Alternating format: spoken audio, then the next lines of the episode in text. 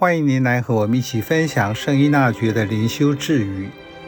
九月十七日，默想及与天主交谈，能约束本性自由的能量和查验他的冲动。您学习过依纳爵式的默想法吗？用一小时的时间祈祷，先重复朗诵一段圣经或祈祷材料。读后停下来，安静中浮现出什么记忆？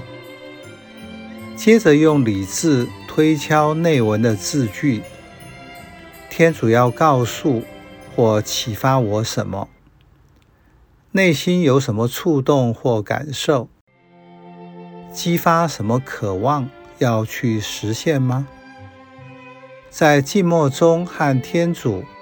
以心对心的方式交谈，这种互动，圣依纳爵称之为对导。默想帮助人调整自我，也改变自己和天主的关系。这是圣依纳爵自己皈依的经验，特别在随性的冲动上。他说：“对于默想及与天主交谈。”让人性脱缰之马及冲动受到节制。天主召唤人归向他，是为了让人得到自由。传统信仰的教导是，人因堕落，将罪恶带入世界，破坏了人类的本性和整个世界。所以灵修是要修理被破坏的本性。人要克服自己的罪。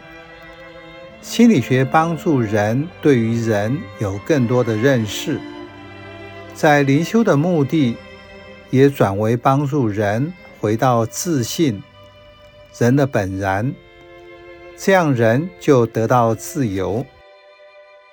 所以，天主给人最大的恩典就是使人得到自由。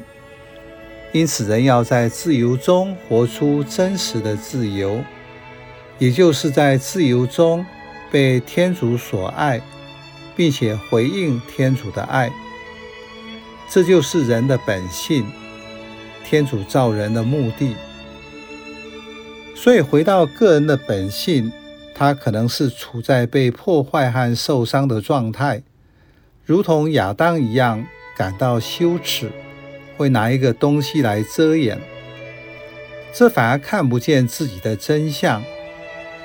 在和别人的互动中，很容易看到对方的阴影、破碎或伤残。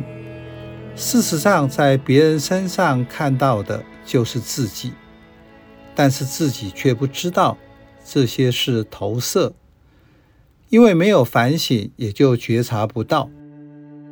所以，首先你要认识自己的本性，才能够用正确的灵修方法达到目的。换句话说，当你越有人性，就越能够活出神性。